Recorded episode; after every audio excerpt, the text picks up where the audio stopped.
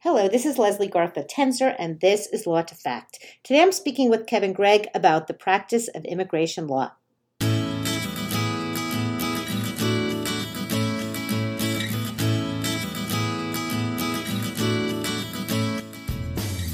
Today I'm speaking with Kevin Gregg, a partner at the law firm of Kurzban, Kurzban, Tetzeli, and Pratt, where he practices immigration law. He's also a fellow Gator, go Gators. Mr. Gregg gives us insight into the practice of immigration law and shares a little bit about its roots and how the practice has grown today. He's also the host of the podcast Immigration Review, a weekly review of national immigration cases. I really encourage you to check it out. And by the way, in the middle of the conversation, there are some great Easter eggs about some amazing little known job opportunities. Here's my discussion with Kevin Gregg. So, thank you so much. I'm so thrilled that you can join us, a fellow podcaster and an immigration attorney. And I'm finding that at Pace Law School, we have an immigration clinic, and immigration attorneys are becoming more and more important. So, I, we have a ton to cover, but let's first start with why did you get into immigration law? Well, thank you for having me on the show, Professor Tenzer. Respectfully, I believe we were hmm. always incredibly important, us immigration attorneys. Mm-hmm. That's true. I, I, um no, it's it's actually I, am a I'm a junior, and of course I'm going to answer your question in a sec. But I'm a junior partner at the law firm Kurzban, Kurzban, Tetzeli, and Pratt, which was founded by Ira Kurzban, who's kind of the godfather of immigration. Um, he's got the treatise book on immigration. It's behind me. Your listeners can't see it because obviously this is audio, but this is all audio. Yeah. but you know, when when Ira started, there was no immigration law, so it really is something that's only really been around for for 50 years and really started getting serious after Congress changed the law in a, in a way that was really adverse to non-citizens in 1997. But so, so yes, we are getting more and more important just I, I, don't mean to interrupt, but I'm curious. What happened? Um, I'm not fluent in immigration law. My yeah. listeners know tort and contracts is more my wheelhouse. But what happened in 1997 that made immigration lawyers so important? Well, you know, I was I was I was a child at the time, so I only know through the grapevine. But in in '96, really, the Newt Gingrich Congress kind of pressured Bill Clinton to uh, sign this this changed immigration law, and he did sign it for for reasons that I don't think many Democrats would agree with today. But it, it did change immigration law, and it, it, really made it a criminal, much more criminal. It, it made a lot of things criminal. It put a lot of unfair provisions in the law. For example, you know, most people think if you marry a U.S. citizen, you got a path to a green card. It's it's pretty much easy. After the '97 law, that's not necessarily the case if you came here unlawfully initially, for example. Even if you marry a US citizen, you you can't get a green card in the US. So just a lot of and you know there's caveats like with all things in law with everything I'm saying, but the 99, 1997 law really made it really difficult and really made immigration law lawyers that much more important. I mean, pre 97, my, my boss actually, Ira Kurzban, took three cases to the Supreme Court, mostly on behalf of the, the Haitian community as a result of what the Reagan and W. Bush administrations were doing with the Haitian community. And of course, the Cuban Mariel boat lift really right. made immigration right. uh, an important thing, at least in, in Miami. But it, it was really that 96 97 law that really put immigration front and center and you see the expansion of detention centers. Mm-hmm. um, immigration law requires after the 96 97 law the incarceration of a certain amount of immigrants at any given time to private prisons. All, all of those things happen in 96 97 i mean the reagan administration granted amnesty. So that there that was in the 80s obviously. So there is a shift in the hmm. view of immigration, even in the. Republican Party in 96, 97. Um, and I, I, hate to, to, to do what I just did. So I want to answer your question specifically that you asked, and that is why did I get into immigration law? And I think that this is really important for your student listeners. The the Department of Justice has something called the Attorney General's Honors Program, which is a little known way to get into the Department of Justice right out of law school. You're only eligible for the Attorney General's Honors Program if you are directly out of law school or bridging law school with a fellowship or a federal clerkship, maybe a state clerkship, I'm not sure. And so it's this great way to get into DOJ right out of law school. But candidly, and I, I didn't go to an Ivy League school, but candidly, if you didn't go to an Ivy League school or you're not valedictorian, you're probably not going to get one of those AG honors programs because they're like, you know, in the Solicitor General's office, really becoming an AUSA right out of law school. You're probably not going to get them. But to become an attorney advisor in the immigration court, that is something that is in your in most law students wheelhouses they do pick from all law schools and there are the most positions because there are something like 50 immigration courts all over the country. And so uh, it's a through the department of justice attorney general's honors program i got selected to be an attorney advisor at the time a two-year position with an immigration court in san diego. It's kind of like a, a, a federal clerkship but with immigration judges. Mm-hmm. I was marketable for that uh, Attorney General honors program position, though, because, and this is highly advised to, to law students as well, at least it worked for me, for my 2L summer, and then I extended it into my 3L fall. I was with, uh, I went to Washington, D.C., and interned with the Department of Justice at the Office of Immigration Litigation, which mm-hmm. um, which essentially defends the decisions of the Board of Immigration Appeals, mm-hmm. which in turn is like the Supreme Court of Immigration Judges. It defends those decisions in circuit court. So I was with them for six months drafting, you know, appellate briefs, and that made me very marketable for the Attorney General's honors program. And I got that internship because I had a good interview at the Equal Justice Works conference in DC with the right person. Hmm. And I had a good interview because I was a research assistant for the immigration law professor at Boston University, where I went to law school. So all of those things connect to put me into the Attorney General's honors program. Mm-hmm. I then took a federal clerkship in the Southern District of Florida after the Attorney General's honors program because two years working for immigration judges, you know, makes you marketable for for federal judges. And I didn't know if I was going to come back to immigration, but First of all, I didn't see anything during my one year federal clerkship that I liked as much as immigration. And two, during my federal clerkship, a certain president talking about Muslim bans won the presidency. And I thought to myself, well, I can. I can be part of this. Who who's going to probably be suing the Trump administration the most on issues relating to immigration? That right. person was Ira Kurzban, who happened to be based in Miami, and hmm. we did sue them a lot, as did a lot of people. And we had some really important wins as well. You know, it's interesting because I hear your passion, and as you're talking about it and talking about your federal clerkship and that immigration really grabbed you, it is, I guess it's like criminal defense work and criminal prosecution too, that there really is kind of that passion element that plays into it versus with all due respect to corporate attorneys you know there's there's you get to really see change in an individual and a change in an individual's lives. And so i guess that that kind of fuels one's fire um, which is why i think so many students are starting to really want to get into immigration law. What's, what struck me too was that immigration law changed in 1997 but i really thought two zero um, i really thought that the um, uh, 9-11 I really would have thought that 9 11 would have really changed everything, but it changed right before that.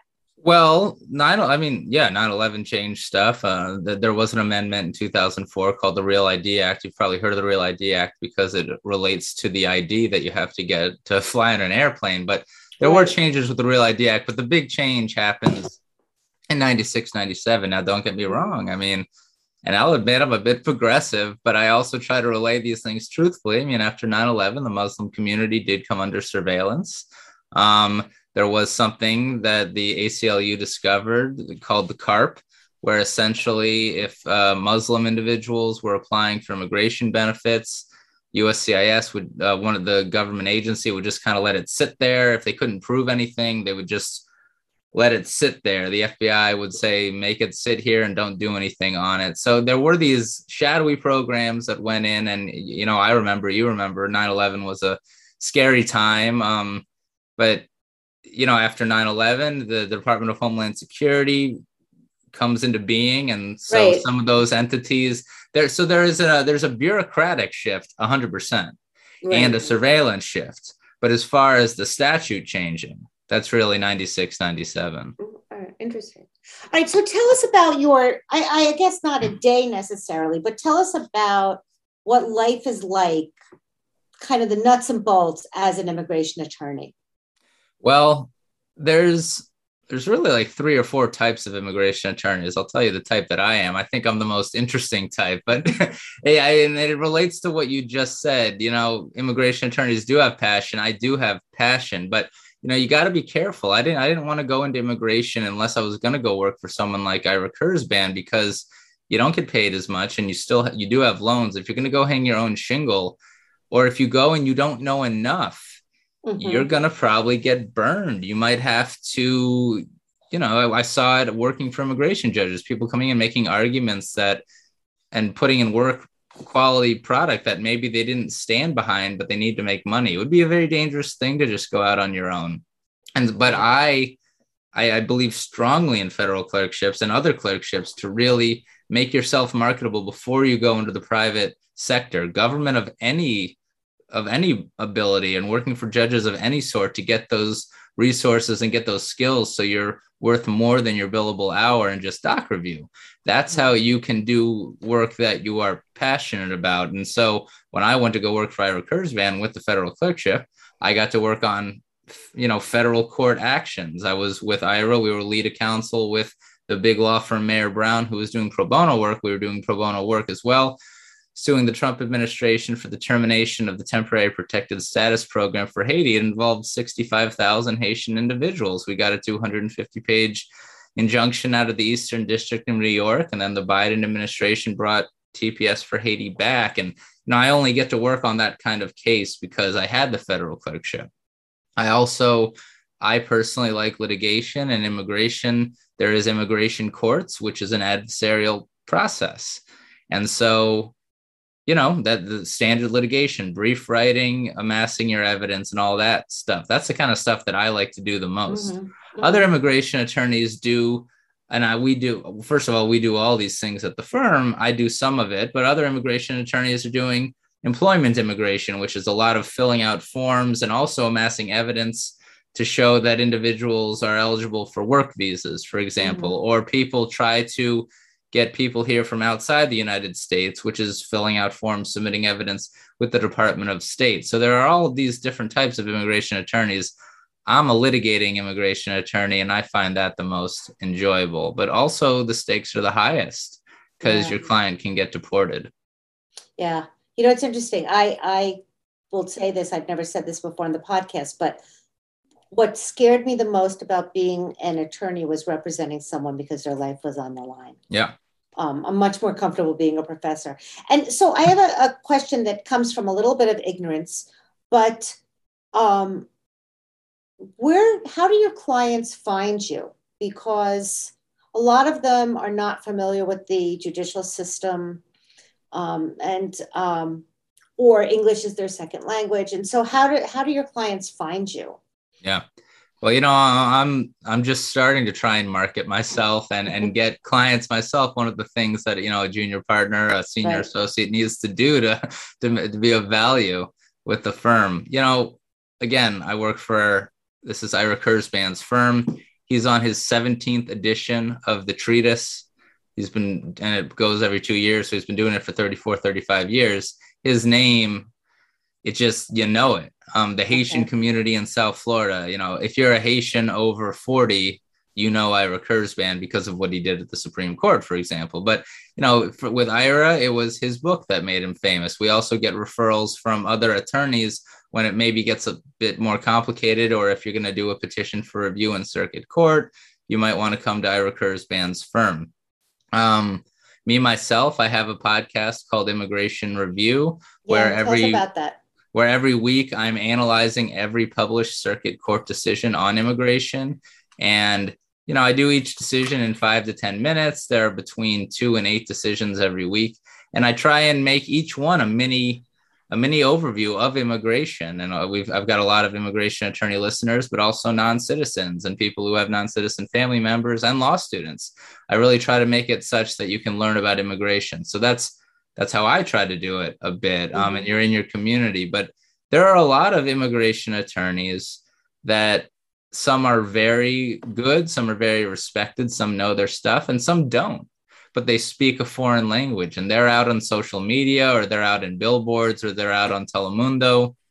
And that's how they get clients and they're very successful at it. And again, some are fantastic and reputable, but some are exploiting. You see a lot of exploitation in immigration just because yeah. you're a member of the target community. That's not me. Um, I'm not a member of any target community. My ancestors came here 120 years ago, but um, that's that's how a lot of people get clients in immigration. Is you have an in with that community. Right.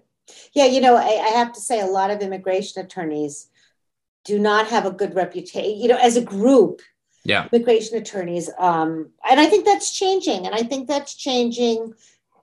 To your point, that more of the newer attorneys are choosing immigration law not as a way to make money, but as a way to save, you know, change lives. And so you're getting they're getting a better reputation from that perspective.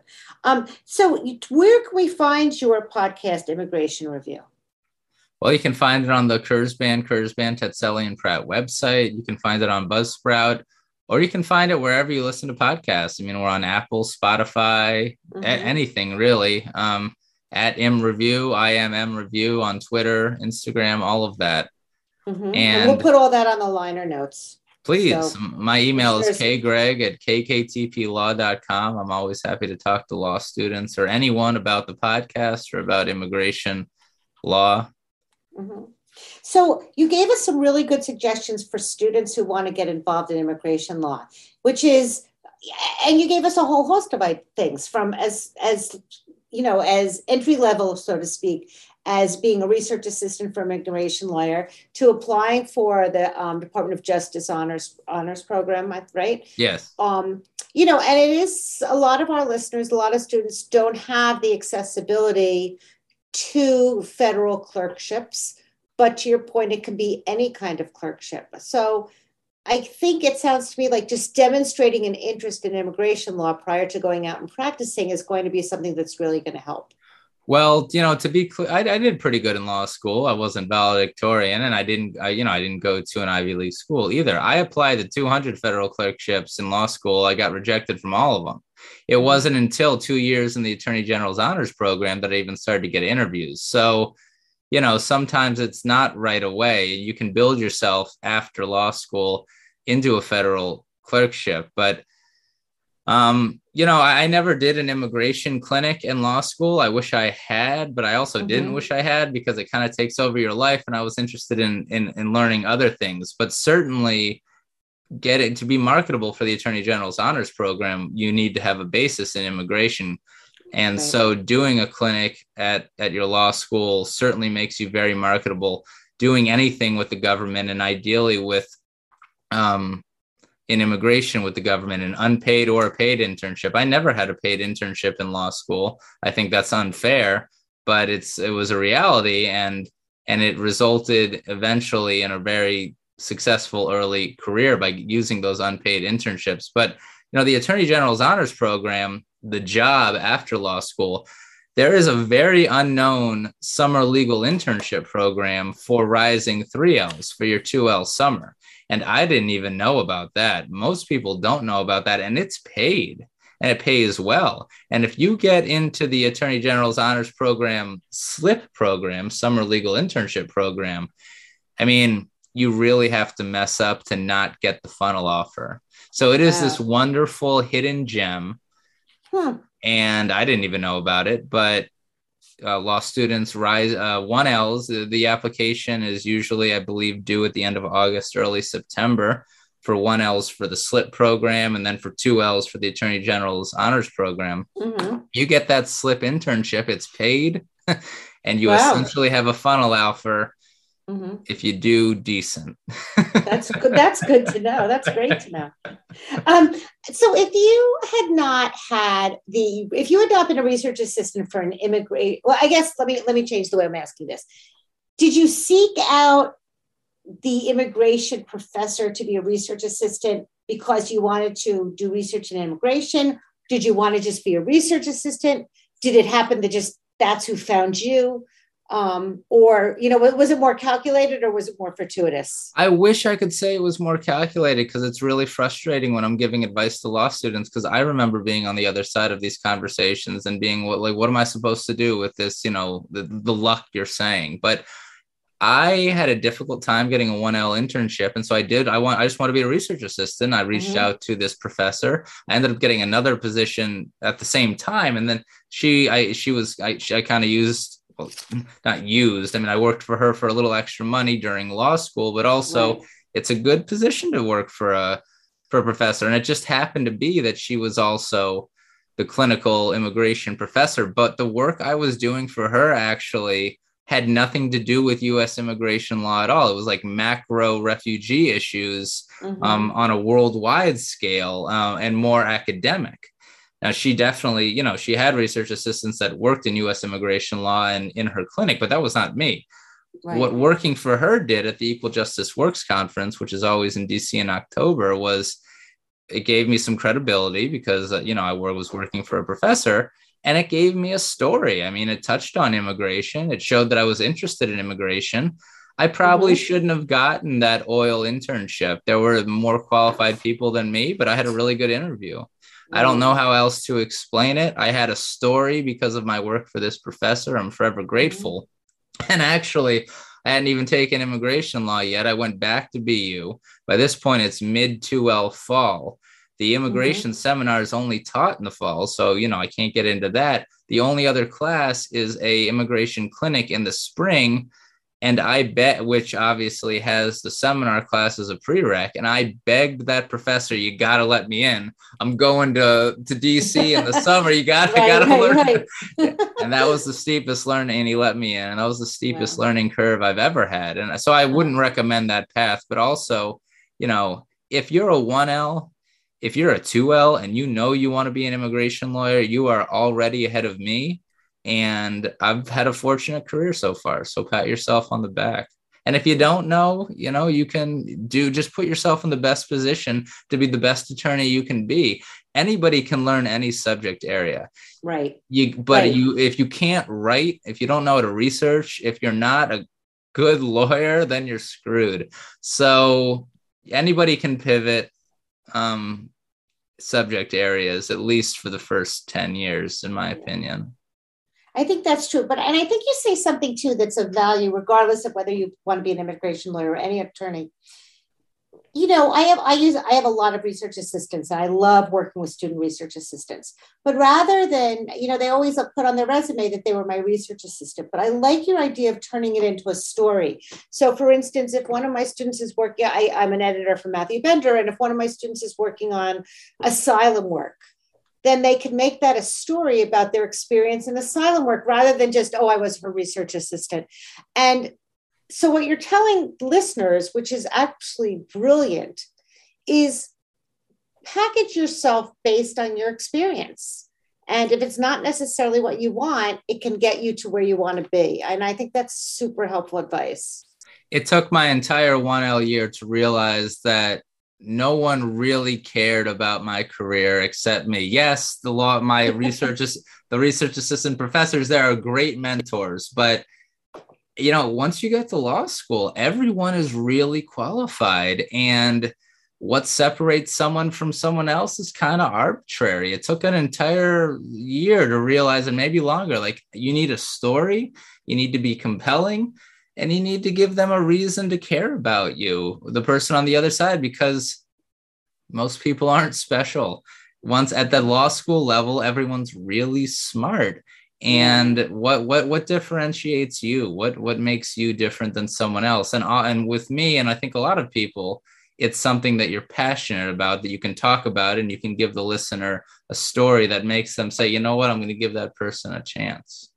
That's great, great advice. Um, let me ask you something else. What would be, if you had to pick one piece of advice for law students, in addition to this idea of a story, um, what's something else you want law students to know about for their career?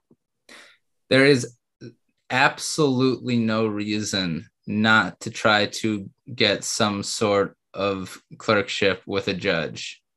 There is zero nobody needs them first of all the money's not that bad but nobody needs the big firm salary that bad right out of law school to say it's not worth it. It gives you control over your career. It makes like i said it makes you worth more than just your billable. It allows you to go that you can go there are some there are many offices that won't let you work on certain types of work if you haven't had a mm-hmm. uh, clerkship. There is nothing bad about it. There's no reason not to pursue it for the first couple of years out of law school.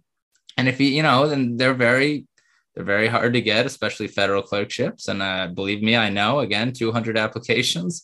um, as someone who's read a lot of the applications, you can the the the law clerks reading them or whoever is can smell BS. So you really mm-hmm. do have to research your judge and really explain um, why this judge but if you can't get a clerkship, I I really recommend government work early on in a career, no matter what it is. And I'm I'm an I'm a I'm a non-citizen's attorney. Go to ICE, at mm-hmm. least under the Biden administration, because if you're not, because with the government, you get you you get paid to work. Government attorneys work hard, but you also get paid to learn because nobody cares. You're not yeah, oh, the salary is the salary. Right, when right, you have a client right. looking at your billable, though, mm-hmm. you can't you can't just you can't just learn unless you're with a really understanding really wealthy firm and I'm, I'm, not even aware of that because at the end of the day there's a client looking at that bill so right. learn as much as you can whether it's government or a federal clerkship or another type of clerkship early in your career so when you cash in your chips and you go private you can go to the place you want to be and mm-hmm. again you can be something worth more than just a workhorse. And early in your career doesn't mean your first year out. You like you can work for two years and and then try. So if you don't get one right out of out of law school, you can work for a year and try again to get a, an internship. Um, how helpful is networking for purposes of getting a federal clerkship? I don't know. Um, it wasn't how I got it. Mm-hmm. I and I, I don't you know, federal clerkships, judges are, especially, you know, federal judges, they're, they don't want to have any appearance of impropriety. Um, I don't know. I don't know how important it is. It certainly doesn't help to, it certainly doesn't hurt to know the law clerks and to, to, and to, to get through the first realm of applications. You know, federal judges get a thousand applications to get mm-hmm. past the administrative assistant and the law clerks and to the judge's desk. Maybe it helps a bit. But but what you said with the two years out, yeah, a lot of federal judges won't even take people out of law school anymore, except maybe some people from the Ivy leagues. A lot of people mm-hmm. are requ- judges are requiring, um, often uh, firm experience, or like me, they worked people who worked for a different type of judge. As I say, you either have to really have that civil procedure, that knowledge that you get as a litigation associate at a big firm that makes you marketable to a federal judge. Do that for a mm-hmm. couple years, or like me, learn how to write like a judge by working for other judges. Mm-hmm. And then go. But if you can't do either of those, if you're just floundering around because you don't have a really good grasp on federal courts and civil procedure, or alternatively, if you're still finding your writing voice, you're in for some big trouble right in the federal clerkship when you're getting just hit with giant caseloads. And the judges know that, which is exactly why early in your careers, those first five years, even, you know, mm-hmm. that's where you're marketable. And then you can pivot in and then you can do whatever you want with your career. Yeah. You know, I, I always tell my students that, and you said this too, you know, it's all about legal research and writing that you can learn anything, but you really and and and I think that your your time is so well spent in law school learning about research and writing.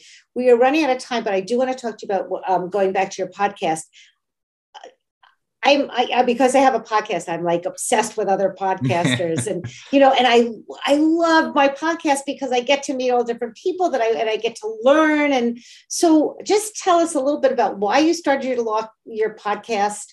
Um, do you do your own research for your podcast? Just tell us a little bit about it again you know thanks for for having the question and i i love it too it's it's really fun it's really cool and it's it's it's killing me it's a lot of work right I, it is a crazy amount of work. It's a crazy amount of work. And and my podcast, and I, I, do some interviews of people and I really enjoy it. I'll have like five special episodes a year. I've only had it since May 2020. I'll do like five special episodes a year that are an interview. And even that takes a lot of editing. But my podcast, like I said, I'm reading these precedential decisions, which, as you know, can be anywhere from five to 65 pages. So, mm-hmm. when, like last week, the First Circuit issues a 65 pager Courier new font, you know, there goes my night. So, yeah, no, I'm reading the entire decision. Mm-hmm. outlining it in a way and then and then and then recording it myself on saturday editing it myself on the weekends and publishing it it, it takes yeah. takes a lot of work and i've done 90 of the I'm on episode 91 now because it's been wow. every week since May 2020. It's been probably over a thousand decisions. But at the mm. same time now, my case law outline is like a thousand pages long. I can control find any issue.